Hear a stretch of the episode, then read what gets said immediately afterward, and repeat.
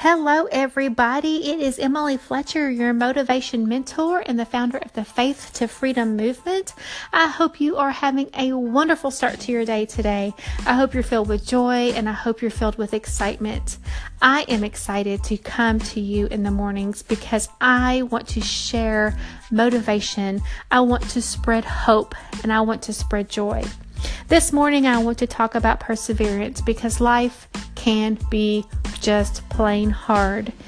We sometimes uh, lose hope. Sometimes we are tired, and putting that foot in front of the other can be difficult. So, the definition of perseverance is steadfastness in doing something despite difficulty or delay in achieving success. Perseverance, my friends, is vital, is vital to growing in our faith. God wants his people to persevere no matter what happens.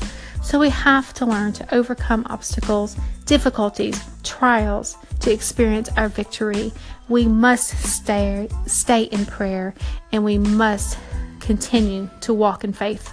Here are some scriptures I want to share with you this morning that was close to my heart that has helped me through painful times. Romans 12 12, be joyful in hope, patient in affliction, and faithful in prayer. Colossians 6 9, let us not become weary in doing good, for at the proper time we will reap a harvest if we do not give up. Luke 21 19, stand firm and you will win life. And finally, my favorite that has helped me put that foot in front of the other when it was just so heavy.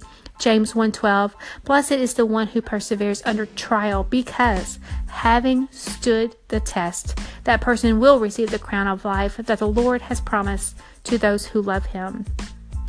I hope you will share this podcast if it has brought you hope and peace and if you know someone who could benefit from listening to this message today. I hope everyone has a day full of joy and happiness. Love to all.